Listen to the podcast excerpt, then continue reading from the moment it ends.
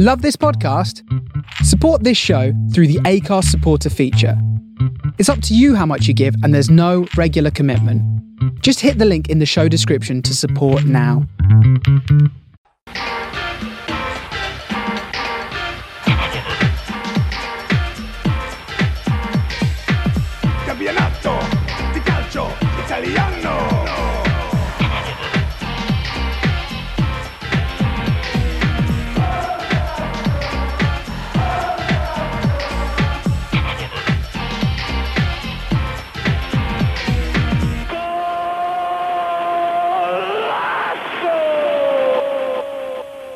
Welcome back to the Forza Italian Football Podcast. After another week of Serie A action, we are into the season's second international break now. And I'll be quite honest with you, I'm disappointed about this one. I was happy when September's came around. I'll no doubt be happy when November's comes, but this October one has come just when I, we were kind of getting into the swing of things, you know. I'm joined by Kev Pogzelski. Kev, and your your beer voice back from Liverpool. How are you keeping? Yeah, I'm good. Not too bad. Do you you do you realise next season we only get one international break because the World Cup, the leagues are f- finishing mid-November. I might take a sabbatical year next season then. Yeah, they've scrapped all the uh, scrapped the two one you know two international breaks that we've had this season. You just get the one in whenever it is October. I think. Do you know what? I'll be honest with you. I hadn't realized that because there's been just so much going on. I've not been thinking much about the 2022 World Cup and and the logistic changes that will come with it. But there you go. Thanks, Kev. Uh, more updates on that to come from you, I'm, I'm sure, just randomly throughout the season. Also joined by Vito Doria. Vito, uh, welcome along. And I've just noticed, are you wearing glasses at the moment? I think this is the first time Yes. I've ever seen that. Yes, yeah. So usually I'm all right using uh, the laptop without glasses, but uh, I definitely need it for watching television sometimes when driving. So yeah, just sometimes the brightness of the screens, you know, they're a bit hard to handle for me. Oh, Getting fair old like the rest of us, Vito. Yeah, it looks that way. And it's also a genetic thing for me. My father's always had glasses. Oh, fair enough. I was the first one in my family to get glasses in about 2010. And then within two years, everyone followed suit. And now we all have glasses. We don't always wear them, but we, we all need them in certain situations. It's like people were, everyone in the family was just denying the problem. and then I said, no, I can't see, guys. Um, but there you go. We're, we're not here to talk about eyesight, are we? We're here to talk about Serie A. And it, it's been another good round. It was always going to be from when Ewan and I did the Patreon preview pod, we knew that there were a lot of good fixtures to look forward to this week. And they were as follows Cagliari Venezia drew 1 1 in Sardinia. We had Ben Hughes at that one for FIF at the games. Salernitana beat Genoa 1 0, a huge win for the side from Campania there. And then Manuel Locatelli scored in the 86th minute, I believe it was, to, to win against Torino in the Derby della Mole, and then he went on and got engaged the following day. So it's been a lovely weekend for the Italy international. And then I was at Sassuolo's one two one loss to Inter at the Mapei on Saturday evening. And guys, I've got a train rant that I'm sorry, I'm I'm gonna have to get off my chest at some point of this pod about that. Uh, Sunday started with a shock as Bologna thumped Lazio 3 0. Verona then beat Spezia 4 0. And Sampdoria Udinese finished 3 3. And there was one of the goals of the season from Antonio Candreva. And that one, just the three o'clock games went a little bit wild. 6 p.m. on Sunday, I was in Florence for a Fiorentina 1 Napoli 2. Really good game there. Roma beat Empoli 2 0 at the same time. And then Milan beat Atalanta 3 2 in Bergamo to round out the fixtures and send us into the international break. Just before we start talking about all of this, just another reminder, guys, that we are on patreon.com forward slash Forza Italian football. The community over there is growing nicely, and the patrons during the regular Saturday season are getting three bonus posts a week, two of those being podcasts, um, uh, Champions League review pod, or and I should say not or a Serie A preview pod as well as a weekly newsletter which goes out every Tuesday. So you can head over there and sign up for two euro, five euro, or ten euro a month, And like I've said most weeks, I would very much encourage the five euro tier because it's probably the best value for money. And we'll very much appreciate having you over there. But let's start this week's podcast, guys, by chatting about Milan because they are the real deal, Kev. They went away to Atalanta and were 1 0 up within a minute. And you could say that it was two individual errors that gave Milan their first two goals in Bergamo, but Milan took their chances, Atalanta didn't, and that's probably going to be what separates these two sides come the end of the season by however many points and places in the Serie A table. Yeah, quite possibly. They did. They did have to take those chances that they were gifted, shall we say, or sort of favourably handed by Atalanta. Um, it was a real surprising result. You know, I was with friends today, and they were those of a, a betting persuasion. They were going, "Oh, you know, yeah, you're the you're the Serie A expert here. What's that going to end?" And I was like, "Oh, put your money on Atalanta because they're strong at home. They've just gone, you know, they've not had a, a midweek travel for the Champions League because they're at home." And then I was quite shocked for them to tell me while I was driving um, Milan were already 3 0 up. But, you know, you, you can make those mistakes and not be punished by other sides lower down the league. And with Atalanta missing their own chances, it, it could well be what separates them, which is strange to say, really, when Atalanta are usually kind of free scoring and the side that will take those, you know, take chances and stuff. But um, Milan certainly do look the real deal, and maybe not having the difficult second season under Pioli that I expected. Mm. No, they're, they're definitely Milan are definitely having a good time under Pioli. But these these things about Atalanta, they're just not true anymore, are they? They're, they're not. They haven't been good at home since they got the stadium renovated. Really, I mean, funnily, the only exception to Atalanta being good at home in the new stadium was probably that famous game against Milan. Other than that, they've been pretty disappointing. They were poor at home last season. It was their away form that carried them. And then this year they've they lost to Fiorentina and drew with Bologna at the at the Gewiss Stadium. So I don't know. And and they've not been scoring goals this season either. I, I do still think I know that they hit a little purple patch of form, but we're, we're still just seeing early season Atalanta at the moment. But we do have to talk about Milan Vito because with every passing week, they just convince that little bit more. And Sandro Tonali scoring this evening obviously is just the latest example of his, I suppose, I don't want to say resurgence, but it is growth definitely in this Milan side. And it, it's hard to point to a team in Italy who you think are more, I suppose, complete than Milan at the moment.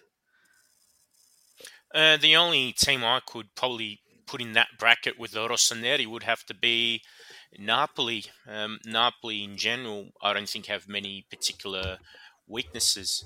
AC Milan, they made uh, the necessary signings in the off season, and the way they are playing now, uh, they look like they could uh, challenge for the title. They're in second place, just two points off uh, Napoli. And uh, if we talk about Tonali in particular, um, he's really shown that uh, he can fit in at AC Milan.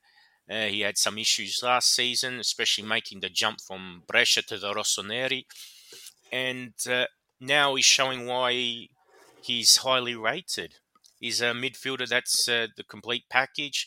And at least on social media, but also the mainstream too, uh, he gets those comparisons with Pirlo and then he says he's more like Gattuso, but uh, the the way he plays Tonali is is really that hybrid midfielder. He's probably got the best of both players, and uh, I think the way he's progressing, he will eventually create you know his own identity, his own style of play, and being his own player. You know, someone who will develop a reputation in his own right, and I think his progress is great for AC Milan because got Kessie, who's sort of had mixed form to this season. He's had that rough start.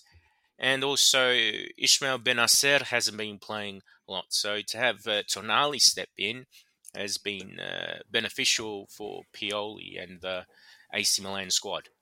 I cannot believe you just mentioned Sandro Tonali's name in the same breath as both Gattuso and Pirlo. You know, people are going to kill you for that, right? Oh, it's typical of uh, the uh, the current age. You know, everybody has a dummy spit, and uh, needless to say, I think if anyone's smart enough or has enough brain, they'd realize I'm not saying that they're of the same level. Um, I'm just talking about characteristics and style. Unfortunately, that's the problem with social media and these keyboard warriors. Just the littlest thing, they probably just get the gist of it, and then they have all these uh, tantrums or hissy fits. And again, this is uh, what happens in the 21st century. Just uh, it's uh, better to imp- understand the comprehension and the context. I can see the headlines now. Serie A expert says Tonali is better than Pirlo and Gattuso combined. Wow, Vito, big words, big words that never left your mouth. But Kev, uh, this Milan, they're, they're they're clinical, they're efficient, they get the job done, they rise to the occasion when they need to for big games as well, domestically at least, and they've been hard done by in Europe too. You could argue that they've put in two pretty respectable performances, despite not having a point yet in the Champions League. Uh, again, that wasn't a shot. I, I, I knew how it sounded as it was coming out of my mouth. It wasn't supposed to sound that way. But Kev, they're they are impressive, aren't they? They there's no other word for this Milan team other than impressive. Yeah, um, I'd, I'd argue certainly that their their Champions League fixture this week was uh, more unlucky than the one at Anfield because um, they did well at Anfield though after the start. Well and and actually, when we're talking about the game at Anfield in context to this, that is the whole clinical in taking their chances because you know they really only had those two that sent them in uh, into the lead at, uh, at half time, two one up, and um, I, I I think some of some of their performance tonight will be driven by them feeling hard done by midweek um, with the sort of refereeing decisions and things that they got. So, yeah, I think it will help them through the season as much as we thought it might hinder them playing those games. Um, but yeah, they, they, they, they look sound. Kev, do you want to wish Zlatan Ibrahimovic a happy 40th? He's obviously celebrating this week. 40 years old. I'm sure you can relate to him on in a lot of ways. And I know you, you're a big fan of his, particularly his his character and humility. So, would you like to send him your best wishes? Oh, happy! Would you know what his birthday is? Is it Wednesday or Tuesday or? Was it not? It it's already happened, has it not? 40? Oh, okay. So I thought it was. Is it not today? As in, oh, like Sunday. Let me check. It's October third. Yeah, it was. It was on the day that Milan beat Atalanta that you didn't. Oh, okay. Well, yes, of course. I wish Zlatan a very happy birthday. Okay, thank you very much. Um, I'm sure he'll appreciate that very much. Right, guys, that'll do for Milan in part one. In part two, we'll be back to talk about the second of the games I was at, the third the FAF were at, the um, Fiorentina Napoli game.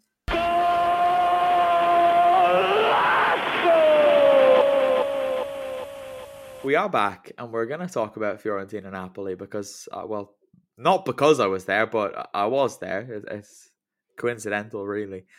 But this was a great game. There was a lot of things to enjoy about it. Mostly that it was a proper match where both teams had really dominant spells and both teams could have put their case forward that they they wanted a little bit more consistency throughout the 90 minutes. But Fiorentina started like a house on fire. They went 1-0 up early-ish through I always forget his first name Lucas Martinez Quarta and Napoli just looked like they didn't have anything and then out of nowhere, Victor Osimhen, for the first time all night, got the better of Fiorentina's backline, won a penalty, and that just shifted the whole momentum of the game. And then Napoli never really looked overly troubled from there. There was maybe a five minute spell in the second half where Fiorentina were were really knocking on the door. But other than that, I, I guess a win for Napoli, Vito, and this one was more than a deserved result. Yeah, I think so. Um, despite the good start by Fiorentina, uh, Napoli again showed the the bigger gap in uh, individual quality. Uh, I think that uh, once uh, Napoli got into the rhythm of things, they were the better team collectively, and uh, I think in particular, Osimhen he really showed how hard he's con- he is to contain for opposition defenders. The way he uses his strength for a tall guy, he's got incredible pace, and uh, it, Martinez Quarta, although he got the first goal, um, you know he just struggled with Osimhen afterwards.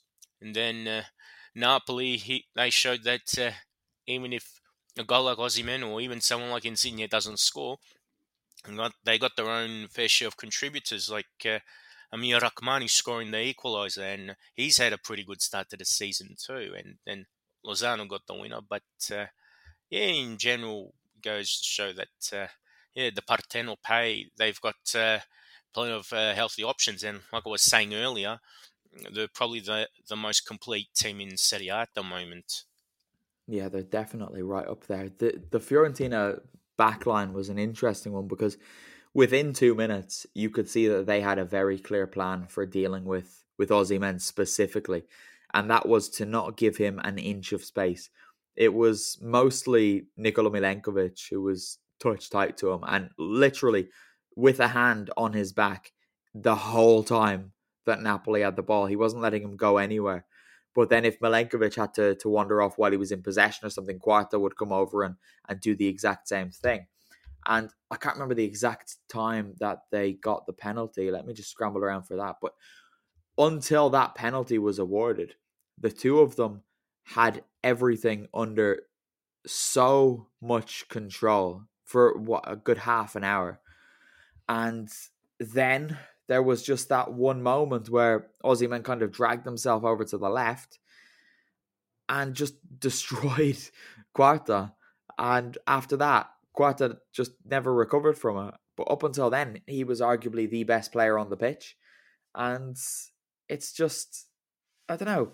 I think there's a, a lot of people were, were pointing out Fiorentina's defensive problems today, but I thought they had managed it quite well until Osimhen just kind of found his groove because even with the the two centre backs playing the way they were, Dragowski behind as the goalkeeper was basically playing as a fifth defender because his starting position was so far out. And it's almost like Napoli were countering the close marking of Osimhen by playing balls in over the top. But Dragowski was just coming out and winning every single one of them quite easily. And in possession, Fiorentina also looked quite good. They were they were knocking the ball up about quite nicely. There were a few heart stopping moments when they were knocking it about in their own box, but ultimately, this is what Vincenzo Italiano wants them to do, and they did it pretty well for, for most of that first half. But Napoli then did just completely take over. And Osimhen on his day, he's right up there, Kev, with the, the very best in Serie A, definitely. And he's well on his way to being one of the best in Europe. Uh, yeah, sorry, you threw me a bit with the best in Europe. Certainly, he's on his way. I said I, I didn't say he was. Yeah, yeah, I think yeah, I think he has got the um, you know, the attributes to to, to get there. Um, he's still very young. He's still a little raw, but I think that that actually kind of benefits him because it's it is kind of that rawness and that unexpected, you know, that unexpected ness. I think it is a word. Um, yeah, I'm pretty sure it is. You know that, that, that will that will worry defenders because you know they've probably not seen that much of him, you know, footage wise and things. And I think it was it wasn't a fortunate penalty, but it was you know they could have probably tried to deal with him a little better before bringing him down. It was a definite um, penalty, though, wasn't know, it? Like I we just we've got it was, to say it was a def- it was a definitely, but definitely yeah, it was a definite penalty. Just that um, I thought they could have maybe not. You know, it was, it was a bit rash yeah. from the defender going in there, and then like they they also got slice of luck because Insigne, as he has form to do, uh, hit a relatively poor penalty, and his follow up header. You know, as he sort of came together with Dragowski foul to Lozano, who do still put the shot away wonderfully well because he had to sort of fire it through a few bodies. And um, yeah, seven from seven. What a start. it's start. incredible. It's a really incredible start. But yeah, Dragowski, I felt so sorry for him because that penalty save was was pretty good. And then more impressive though was the follow up save because I don't know how he got up in time to then get so close to Insigne to block that header. It was it was excellent, and he didn't deserve to concede that goal to Lozano, to be honest. But that that's just how it goes sometimes, I suppose. I, I did like after the match. It must have been on DAZN or possibly I don't know, maybe Sky, where Spalletti was being interviewed, and then obviously because Roma played at the same time, they got Mourinho on to get interviewed as well. So there was this moment where they both coincided coming through like the same feed, basically like you and Vito are now, and the interviewer was there, and then Mourinho pops up, and he's like, "Oh, grande, big Spalletti, like you're great." I, I see you want to win every single match you play this season, yeah, because obviously they're seven from seven now, and then Spalletti was just like joking back, trying to play it all down, you know, the, the superstitions, of course, saying like, "Oh, you can't say these things, blah blah blah." And then Mourinho says, "Oh, but I, I see you've got to lose your next game away from home, which is of course against Roma. So that's going to be a very interesting little battle. But I didn't realize they were pals. It was a very amicable exchange, and I just thought that's right up Kev's street. He'd love seeing that Mourinho having a having a lovely time on television. Um, I don't know, Kev. Did did you see that little video clip? I, I, didn't see it. It it reminds me of um, probably a time when Mourinho was in charge of uh, Manchester United, and um, some of the keyboard warriors who Vito referenced earlier were, were going apoplectic with rage because the Manchester the Manchester United Brazilian contingent and the Manchester City Brazilian contingent had dared to go out to a restaurant together and they couldn't possibly be friends. And so it always makes me smile. I quite like that sort of thing because we all know well and good, you know, you, you obviously there are people you dislike that you meet in whatever profession and industry is, but the majority of the time, most people are quite pleasant and there is some common ground there, you know two two coaches that have gone through the jobs they've had under the pressure that they've had probably find common ground. You know, when they sit somewhere out of sight from the media post game, and probably do have a laugh and a joke about you know what's going yeah, on. Yeah, but there's there was always the thing, wasn't there? That uh, I think Alex Ferguson was the one who publicized it a little bit more than most, but they just go into his office for a glass of wine after the match and things like that, which is quite nice. But on on a very different note, that there was unfortunately, I've not seen too many reports of it, uh, which is again depressing, but a little bit of racism going on at the Artemio Franchi. It started with with Victor Osimhen during the game. He was really getting under the skin of the Fiorentina fans just by, well, existing really. And he was his usual self, you know, protesting decisions with the referee, putting himself about he was fouled at one point, and every time he did something that wasn't kick the ball effectively, every time he spoke to someone or, or, or fell, there were a lot of jeers and, and whistles and the usual. But then through that broke a, a couple of the, um, I suppose you could say expected monkey chants. I, I should stress they did seem minimal and as though they were coming from a handful of people, but they were repeated on a number of occasions throughout the game.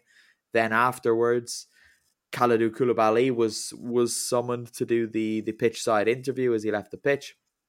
And the way they locate it at the Artemio Franchi is that it's just right beside the tunnel, which is just beneath the Curva Fiesole. And obviously, that's quite an unfortunate location if you're a visiting player, particularly if one of your teammates has just been racially abused during a match that you were playing in. And then Koulibaly, as he was leaving, well, first as he was walking towards it, I, I heard or thought I heard some monkey chants coming from the from the curva, which was mostly empty by this point. But then as Koulibaly was leaving, he clearly heard something as well because he stopped as he was stepping down into the tunnel and then came back out of it and stood confronted from uh, maybe what 50 30 meters away the Fiorentina fans and he seemed to point out one individual in particular.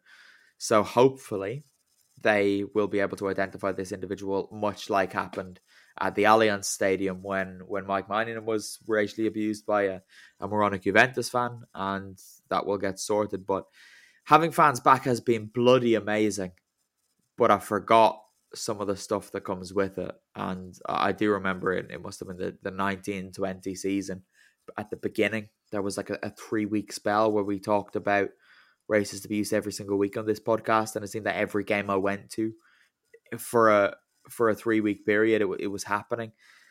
Let's just hope that that doesn't come back, and people can continue to stamp this out and stop being well, stopping fucking idiots. Basically, uh, that'll do for part two. In part three, we're going to talk about Sassuolo Inter.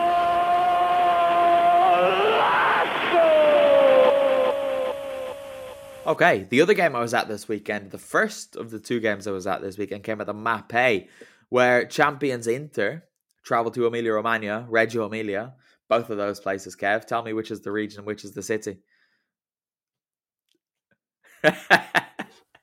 Sorry, I was I was I was muted. I wasn't I wasn't searching for, for answers. yeah, yeah, yeah. Um, Reggio Emilia is the region. ah, no.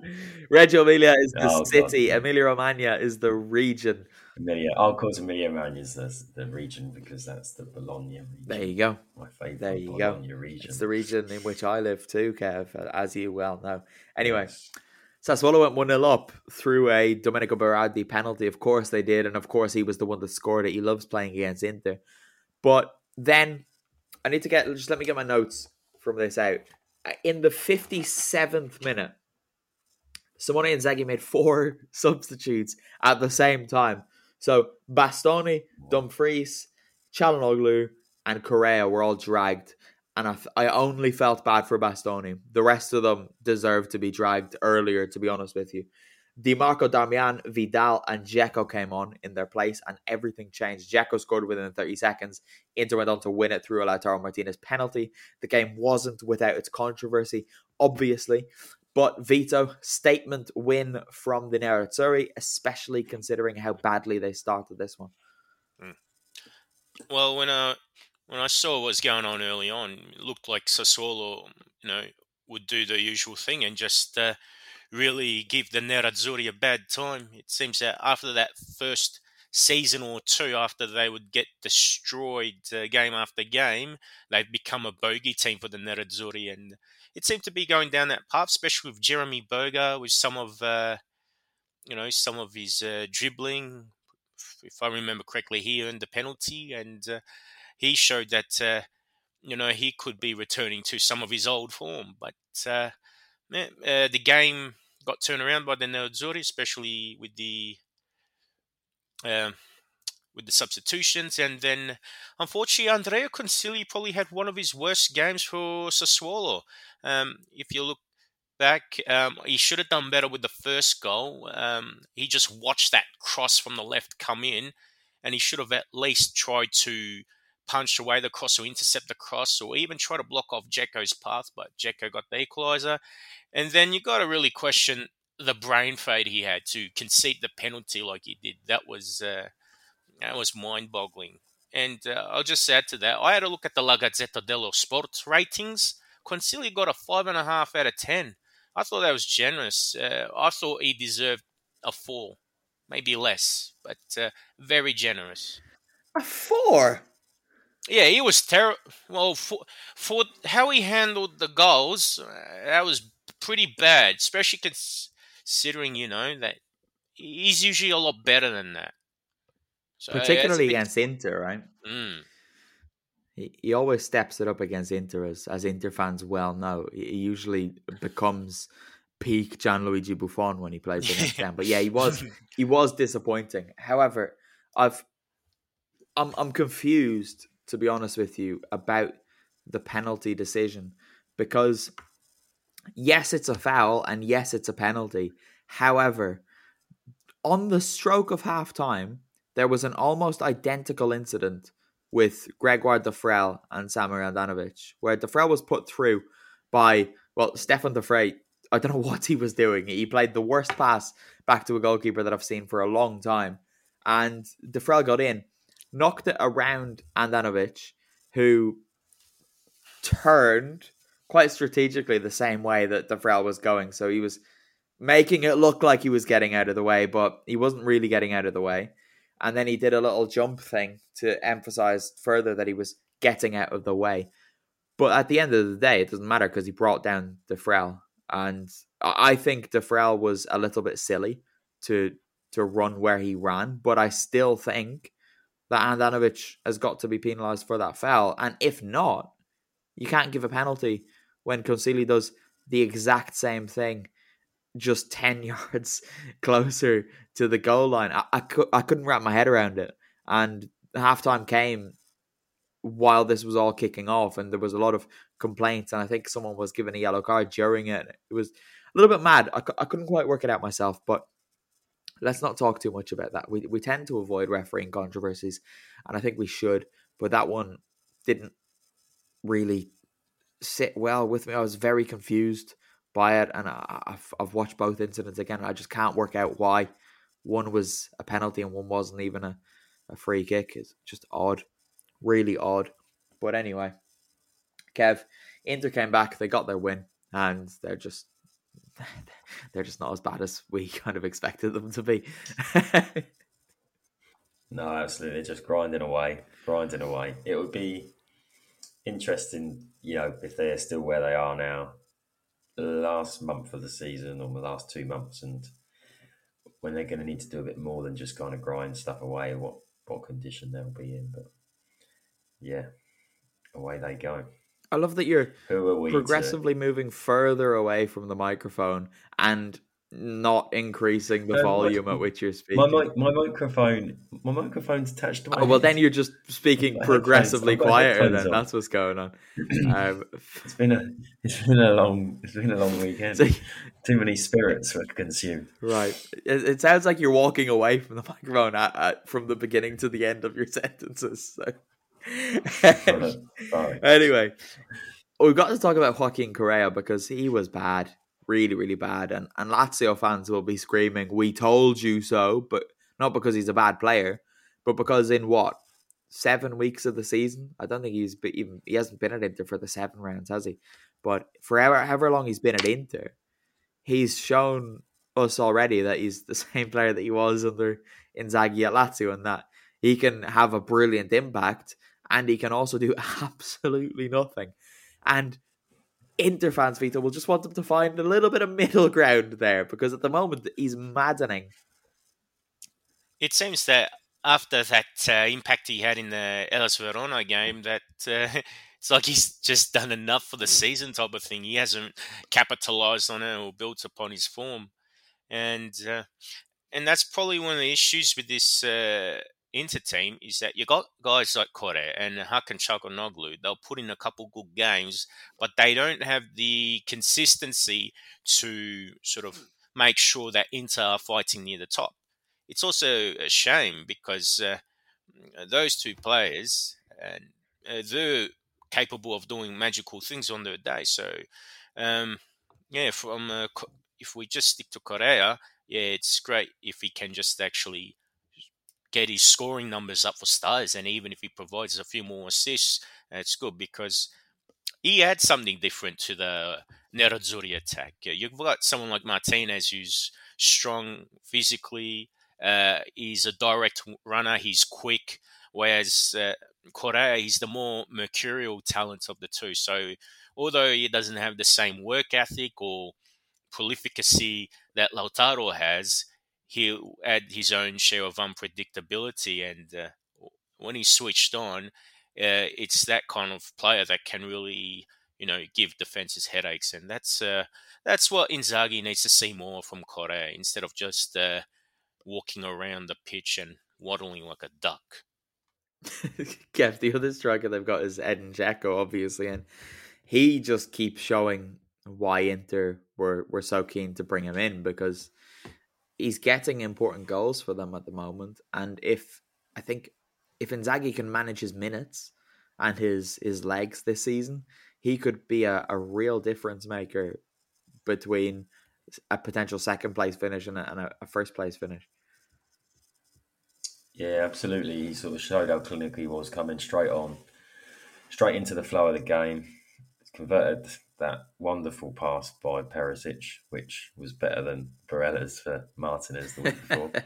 and I think I think the problem the problem when they signed Dzeko Is he's old? was it Well, that he's old, but it's such a it's such an obvious downgrade on Lukaku, and that comparison, and that probably you know that's that, that does him a disservice because he's you know because it's that direct comparison really because you know the Inter fans were still uh, you know mourning the loss of Big Rom, and in comes someone a good what nearly sort of seven or eight years older than him, very much less mobile, but has scored goals almost everywhere he's been, you know, and arguably now requires a little bit more of those goals to be kind of laid on a plate for him.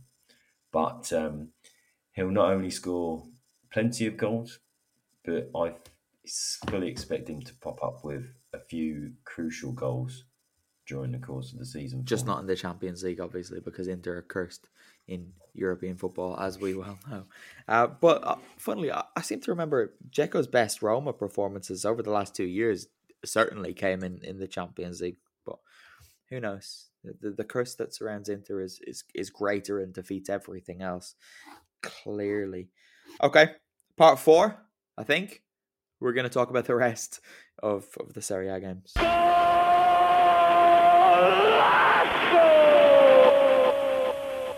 Ewan Burns, you're you're taking time out of your day to join me again to talk about the latest Serie A Femminile action. It's another good weekend. It it was almost a much better weekend because Juve very nearly dropped points and nothing against Juventus. That would have been incredible for the title race. And seeing Sassuolo as outright leaders would have been quite interesting. But the the results from I didn't let you say hello again, did I? Hi, Ewan. How are you? Hello, everyone. I'm okay. Actually, I've just realized so if you're watching on YouTube, this will mean nothing to you. But for those of you listening to the the regular FAF pod, I said earlier in the podcast that you were sick, I believe. So now people are going to think that you, you, he's a liar. But you, you, were you were unwell last night, and and this morning you're you're feeling better, right?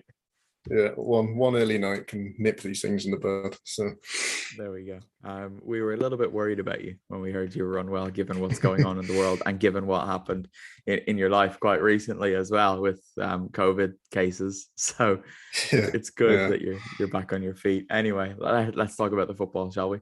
So Fiorentina beat Sampdoria four two.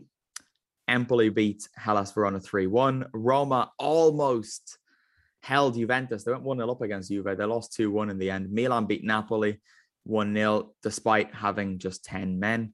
Sassuolo beat Lazio 3 0. Of course they did. And the big surprise of the round came with Pomigliano getting their first ever Serie A win, beating Inter 2 0. So we've got to start with the biggest game of the weekend, though, which was Roma Juve.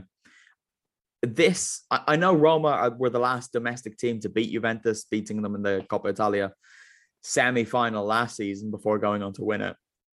But this was a sign to the rest of the the top half of Serie A that Juventus aren't this unstoppable machine, despite the fact that they won. There, there were signs there that maybe teams can stop them from winning every single game this season. Yeah, there was a bit of a blueprint and some hope laid out by Roma, but the um, ultimately they did still win, as they always do. They, but it, you know, like I say, it suggested that somebody will probably beat them this season, or at least stop them from winning every single game, because um, Roma had more chances than just the goal that they scored, um, and it did take a very, very late goal as well for Juve to finally get the points. Interestingly, just before they got the winning goal, it was Bonfantini who very nearly yeah.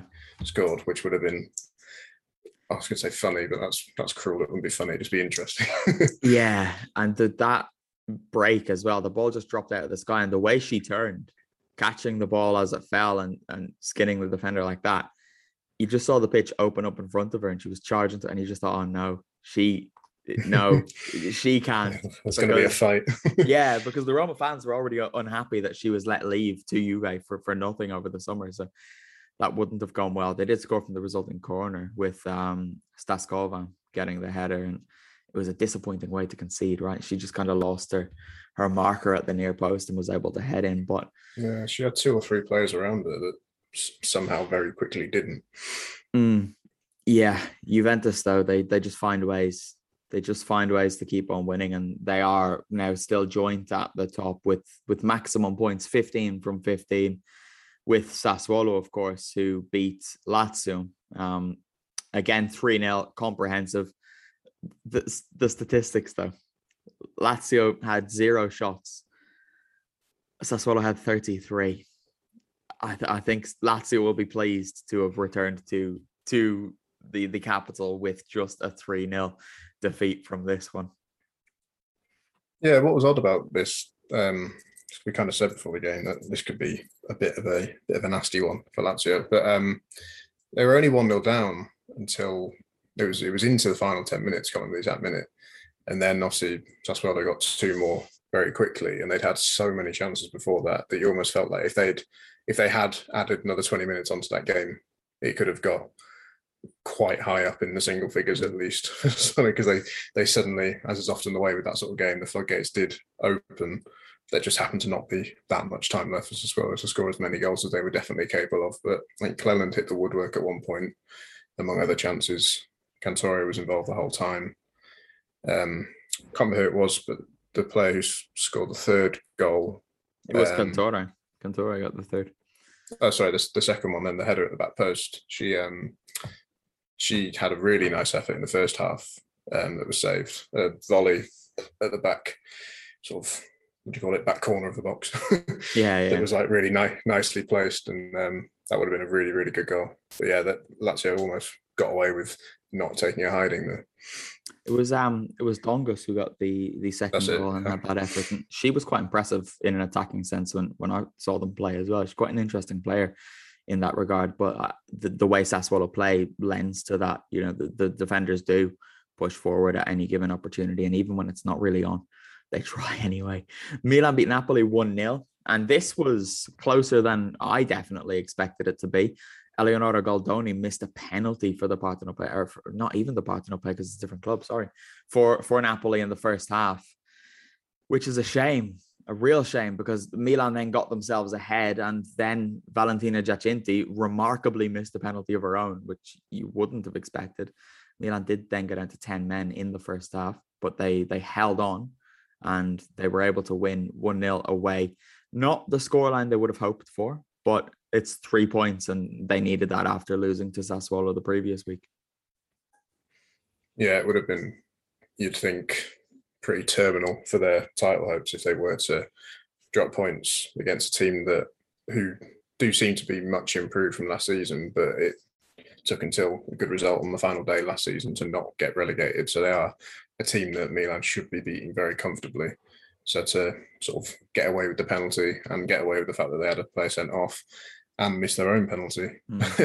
I think they just need to take those points and forget all about that game. For sure. In the other results, Empoli beat Verona 3 1, as I said. Samp, or Samp lost 4 2 to Fiorentina. Samp have been fun, but they've just not been getting the results. It is strange to see them down there, particularly because that game where that I went to, Sassuolo Samp, they were they were decent and they gave Sassuolo some problems despite not deserving a point from the game, such as Sassuolo's brilliance this year. But Pomigliano beating Inter 2 0.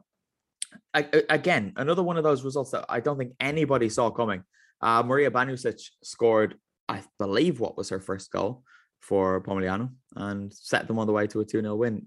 Big, quite an important one. And down at that end of the, of the table, as we saw last season, every point and every win counts so much. Yeah, they they seem to be they seem to be a level above Lazio obviously the two teams who came up, they do seem to be significantly better.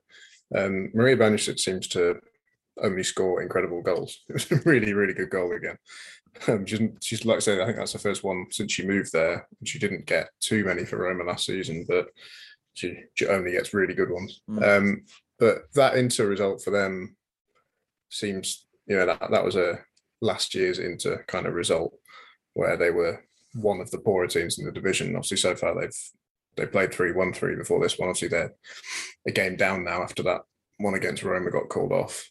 But as we keep saying, one loss against a team that aren't at the top. And you just think, well, that's you done for title wise. Mm. Whether they can squeeze in a Champions League spot, it, even that seems quite unlikely now because Sassuolo and Juve just look so definitively the two best teams now.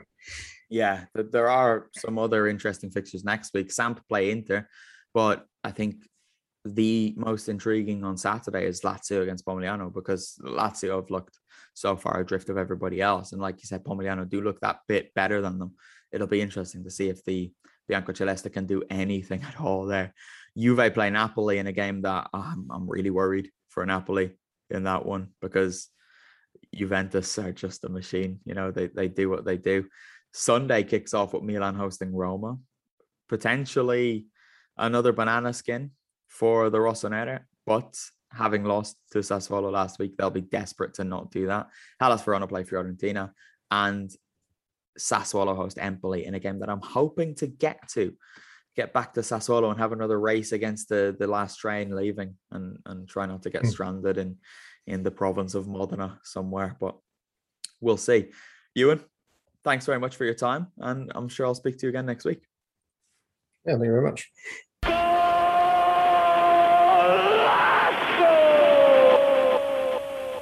It's a shame to talk about the Derby della Mole so late in the podcast, but I, I, we couldn't justify putting it ahead of any of those three games that we went in a little bit deeper on. But Kev Manuel Locatelli, he's, he scored another big goal. He got a big goal, I believe it was against Sampdoria the week before when you did the report on that one. Correct me if I'm wrong. Yeah, yeah, he did. He scored the uh, he scored the third to extend Juventus's lead to three one, and I said at the time last week how he has probably already become their most influential midfielder. He's their best midfielder, hands down. He's their best midfielder. Yeah, and almost in a kind of hybrid six eight positions, so that sort of kind of shielding and scurrying across. Do you know what? Uh, I'm happy you said this because during the Euros, uh, one of my mates who has actually just left Parma in the last few days, sometimes listens to the pod. So hello, Pete. Um, he's a Liverpool fan, and I was talking about Locatelli. It was the day that he scored two against Switzerland. I think was it the Switzerland game he scored two against? I think it was. Yes, Vito's nodding, yes. so that means it's correct. Perfect. Thank you. And I said that it's weird to see him score two goals in a game, and and my mate was like, "Well, what kind of player is he?" And I was like, "Well, he does this," and he goes, "So he's a six. And I was like, "Nah," because he does this, and he's like, "So he's an eight. and he's like, "Nah, he's not a ten, but he's kind of both of those, but neither, and a bit more." And yeah, Kev, thank you for for justifying exactly what I was saying in the summer. But continue. Yeah.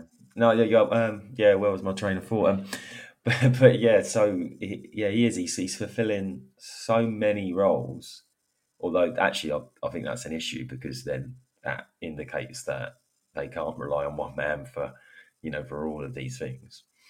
Um, and actually, for the one week that I wasn't covering Juventus and writing an analysis piece, it would have been entirely around Locatelli's growing importance despite his very short time at the club.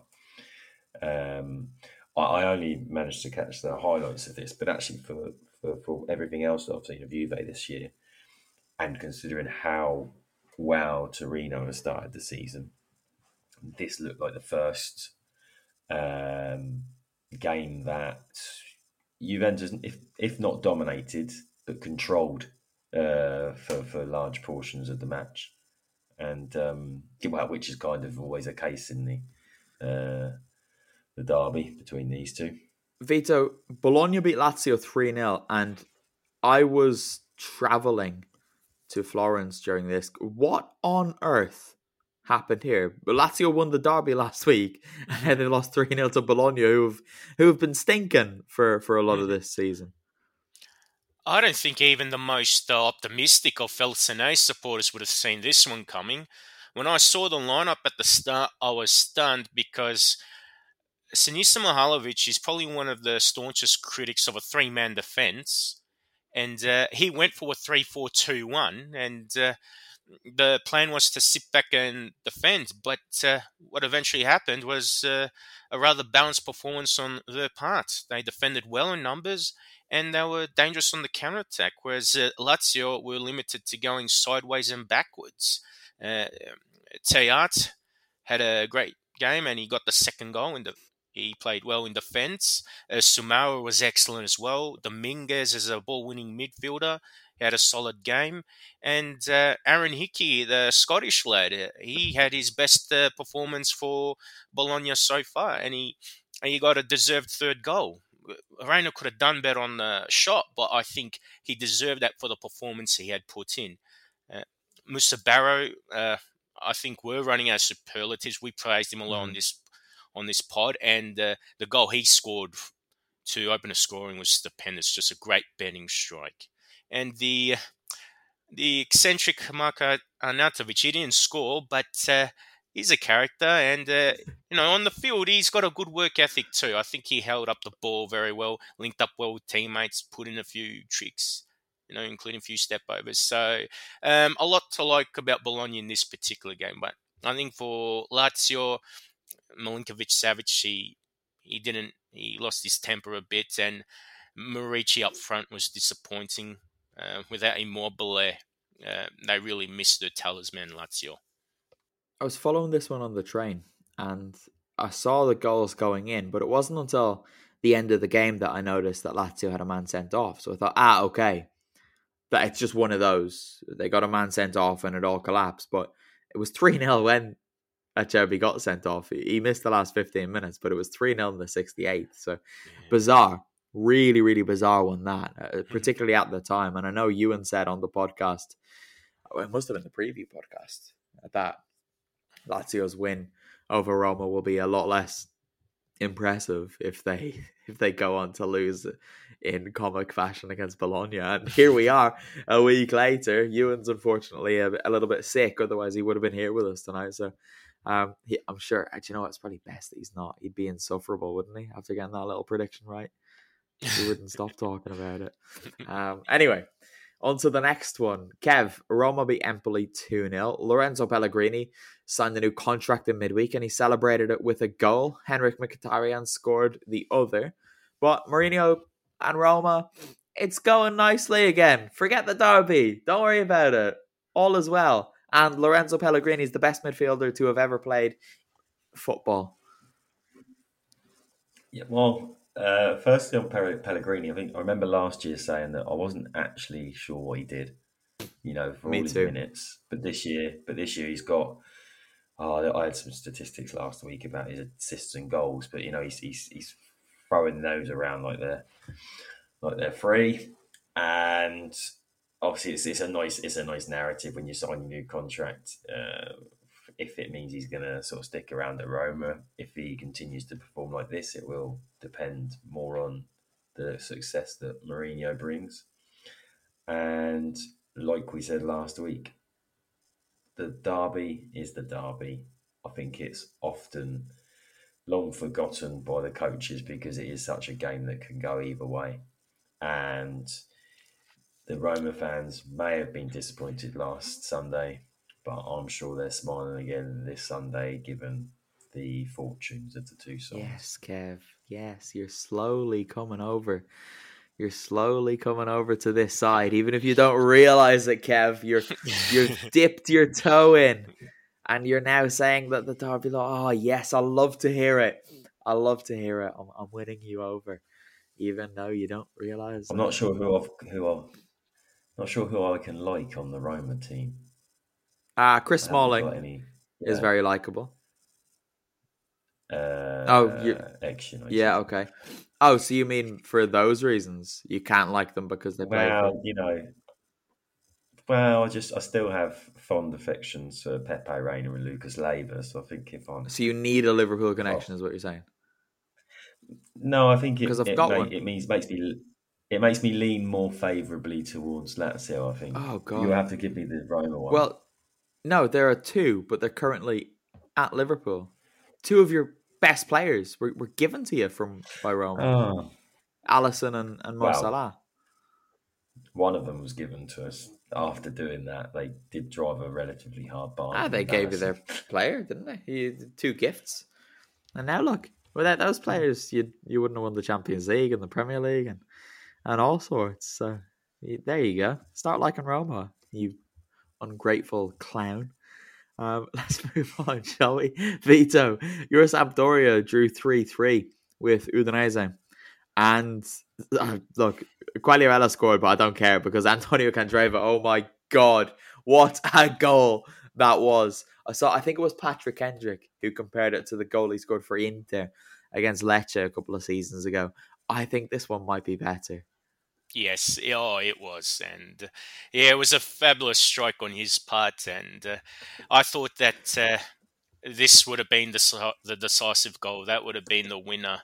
Uh, speaking of comparisons, I actually made a even wilder comparison on uh, on Twitter. Um, there, one of the games at the 1986 World Cup, Brazil versus uh, Northern Ireland, the right back Hosima on his debut, or Josimar, scored a similar goal like that, just that sort of position on the ground and trajectory. So some of these uh, uh, comparisons between goals are pretty crazy. But Candreva in general has been probably Sampdoria's best player. His work ethic and his skills they've been on show so it looks like he's starting a bit of a career resurgence so i'm happy for him and uh, i think he's he's doing well in particular as for the result itself uh, a bit disappointed we didn't hold on for the three points and uh, I think, although we're great going forward, I think defensively we just look like a bunch of amateurs. The, the defense at times look like a bunch of training cones, and it's a shame because at least on the eye, this some team looks pleasing to watch under D'Aversa. While the um, while the Candreva goal was was lovely. Oh no! What are you gonna What are you gonna do? No, no, no, no. Just just as I was watching the goal, and I was sort of I was thinking, do we miss lots more goals like this that we don't rate as highly? Because so like okay, so just bear with me. You're you're viewing the goal because the camera is the side that uh, you, the the player striking the ball has the back to you, so you see the sort of trajectory of the ball, and it's a really nice kind of angle to shoot, view the goal mm. from. And then I'm thinking, so take if you watched uh, Tammy Abraham, he hit the bar from the other side, so the far side of the mm. pitch, because you're viewing it from that end. And I was thinking of um, the comparison would be the Benjamin Pavard goal yeah, yeah, France yeah. at like the World Cup, because there was then on the replays you saw, although it, the the live footage, it obviously was a good goal, but I don't know, it, it just always feels that feel, feels like the ones that I see from the players back live always make you know make that sort of involuntary oh you know that mm, yeah that's a good goal. but actually and then we miss all the others the ones where there isn't a camera the other side we don't see a replay of it but lovely goal. I wasn't I wasn't dissing the goal. I was just thinking, are they are they elevated ever so slightly because we get that beautiful angle from the uh, the possibly. Position. I remember being at the the San Siro, no, the Meazza because it was Inter who were playing at home, and that's how it works. Um, a couple of years back when Parma went there in their first Serie A season, and Federico Dimarco, who was on loan from Inter at the time, scored a winner very late on and oh my god, it was a an astonishing goal. And it was one of those he hit it with the outside of his foot from miles away and it looped. And if it was on the other side, it would have looked so much better because you would have been able to see it live with that with that whip on it, but unfortunately not. And it was recognized as being a good goal, but not quite as good as it, it should have been. I went back and watched that in midweek, incidentally. I'm not sure why, but it just came to my mind. So it's it's fresh in my head at, at the moment. But there you go. Michael Essien against the Arsenal as well for Chelsea is is one of those in the category of the camera did it favors because it was perfectly in line with the camera the way it looped out and then whipped back in at the last second. Um, although I suppose Roberto Carlos's free kick against France goes against that argument. This is something we need to think, we need to have a chat about off air when we're not yeah. recording. So let's just swiftly shift the conversation. Well, no, just very quickly because oh, I never quickly. Car- Carlos quick is, when you speak, Kev. Carlos's has the same issue as the Pavard one, whereas there was an angle directly behind him. Yeah, but not the live you know, one. A, a camera position. No, not the live. Come on, that was me being quick. That was it, but you didn't make a point. Yeah. Anyway, let's continue. Vito, Spezia lost 4 0 against Verona, having played so well last week against Milan. Uh, Simone Bastoni got sent off again, though. The damage was done. It was already 4 0 by that point. Giovanni Simeone uh, scored quite remarkably. And what's more remarkable is that Gianluca Caprari also scored. What's going on at Verona now? They're good. Yeah, it's uh, staggering because under Juric, they had that clear style of play and identity, but they weren't uh, overly prolific. Then Di Francesco, well, I knew it was a mistake to hire him in the first place, but since Tudor's come in, they've been absolutely rejuvenated. And uh, yeah, it was just uh, incredible that uh, the Giallo Blue, the, they're playing very well. And uh, Caprari in particular has actually been a good acquisition for them. So he he played well in their first win of the season, and he was involved in two goals in this game. So uh, yeah, perhaps maybe he's someone uh, the Blue can try and purchase on a permanent basis. Spezia need to put Ivan Provedel back in the team. I don't know why he's not playing, to be honest, because he was excellent last year. And Zoet, well, I don't know what he's doing. By the looks of it, this weekend he's not doing anything because Verona had six shots, four on target, and scored four goals. Put Provedel back in. Excellent goalkeeper. My God. Uh, sorry, if you saw my face drop, if you're watching this on YouTube, it's because I just saw that they only had four shots on target and they scored four goals. And again, Provedel was on the bench, but there you go. Uh, Spezia, curiously, only had seven substitutes named, which isn't ideal for a, a, a top flight side. Kev, Salernitana beat Genoa 1 0. I know Vito will be happy about this, so I'll let you talk about it instead. A big win for Salernitana. They really did need that one. Yeah, well, it sort of keeps them, well, gets them up off the bottom, jumping over Cagliari. Genoa didn't look great, sadly. Don't stop smiling, Vito. Um, but you know, Vito's um, Vito needs to remember they're only a point behind Samp still, so um, neither neither Genoese sides are looking great at the bottom there. But um, yeah, it looks you know because obviously Venezia got a you know we'll move on to that they got a they got a point and it it just allows them to not fall too far away because they were they were struggling at the start of the season, weren't they? They were struggling at the start of the season, and Vito, as Kev said, we will go on to Cagliari Venezia because Keita Balde put the Isolani ahead very early on. Well, not very early, but in the first half of the first half, so it's quite early. But Gianluca Busio scored considerably later in the 92nd to, to seal a point for the Venetians.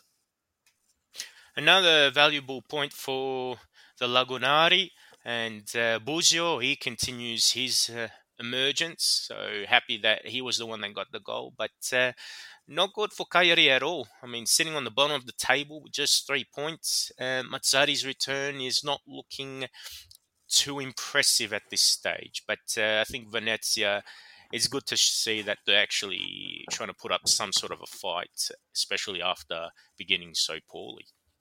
Mm, it is. I, I don't know why I called them the Venetians. I didn't fancy saying Arancio Nero Verde that time, and I couldn't think of any of their other nicknames. So I just went for it. They're new in Serie A. I'm still coming to terms with with all of the names that, that go with them. But anyway, that'll do, guys. We're we're into the the season's second international break now. So if you do want to to keep up with what Italy get up to over the international break, you're gonna have to go over to patreon.com slash Forza Italian football because well, we never did international podcasts during the pre-Patreon days. So in, in terms of the the free stuff, we're gonna continue not doing them. But if you're signed up to Patreon, we will have uh, an Italy review pod after every match that they play. It'll be me and someone else will change depending on availability. And Kev, I'd imagine you won't be doing any because you hate international football and you you burn your television if it so much as dares to come on your screen outside of an international competition, right?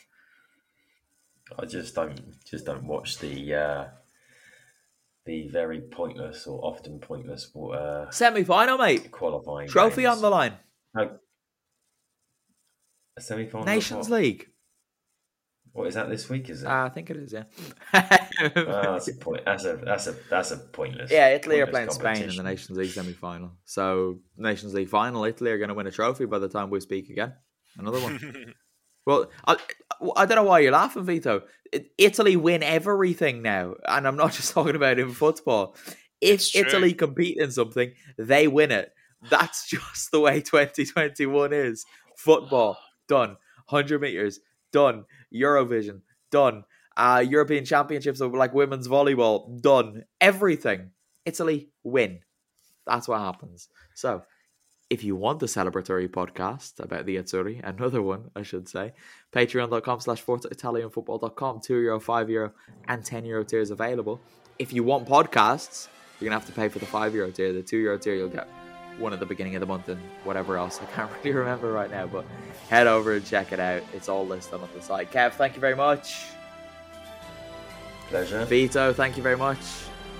No worries. And goodbye.